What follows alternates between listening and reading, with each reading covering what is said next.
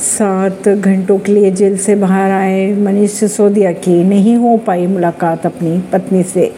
Delhi high court ने कहा है कि वे अपनी पत्नी से मिलने के दौरान मनीष सिसोदिया मीडिया से बातचीत नहीं करेंगे। वे सिर्फ़ अपने परिवार से ही बात कर पाएँगे। दिल्ली हाई कोर्ट ने कल उन्हें बीमार पत्नी से सुबह 10 बजे से शाम 5 बजे तक मिलने की अनुमति दी थी।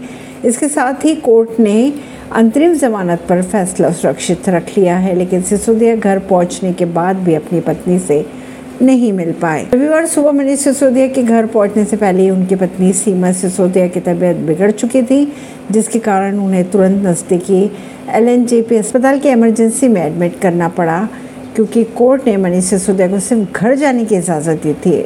अस्पताल में भर्ती अपनी पत्नी से मुलाकात नहीं कर पाए वे, दिल्ली पुलिस की सुरक्षा के बीच सिसोदिया अपने घर पर ही रहेंगे और उसके बाद वापस जेल चले जाएँगे। हाईकोर्ट ने फौरी तौर पर तो राहत देते हुए कहा, सिसोदिया इस दौरान मीडिया से बात नहीं करेंगे, उन्हें सिर्फ़ अपने परिवार वालों से बात करने की इजाज़त होगी। इसके अलावा कोर्ट ने यह भी कहा कि वे मोबाइल और इंटरनेट का इस्तेमाल भी नहीं कर पाएँगे। अदालत ने सिसोदिया की पत्नी के मेडिकल रिपोर्ट शनिवार शाम तक जमा करने को भी कहा। ऐसी खबरों को जानने के लिए जुड़े रहिए जनता से रिश्ता पॉडकास्ट से। परवीन दिल्ली से।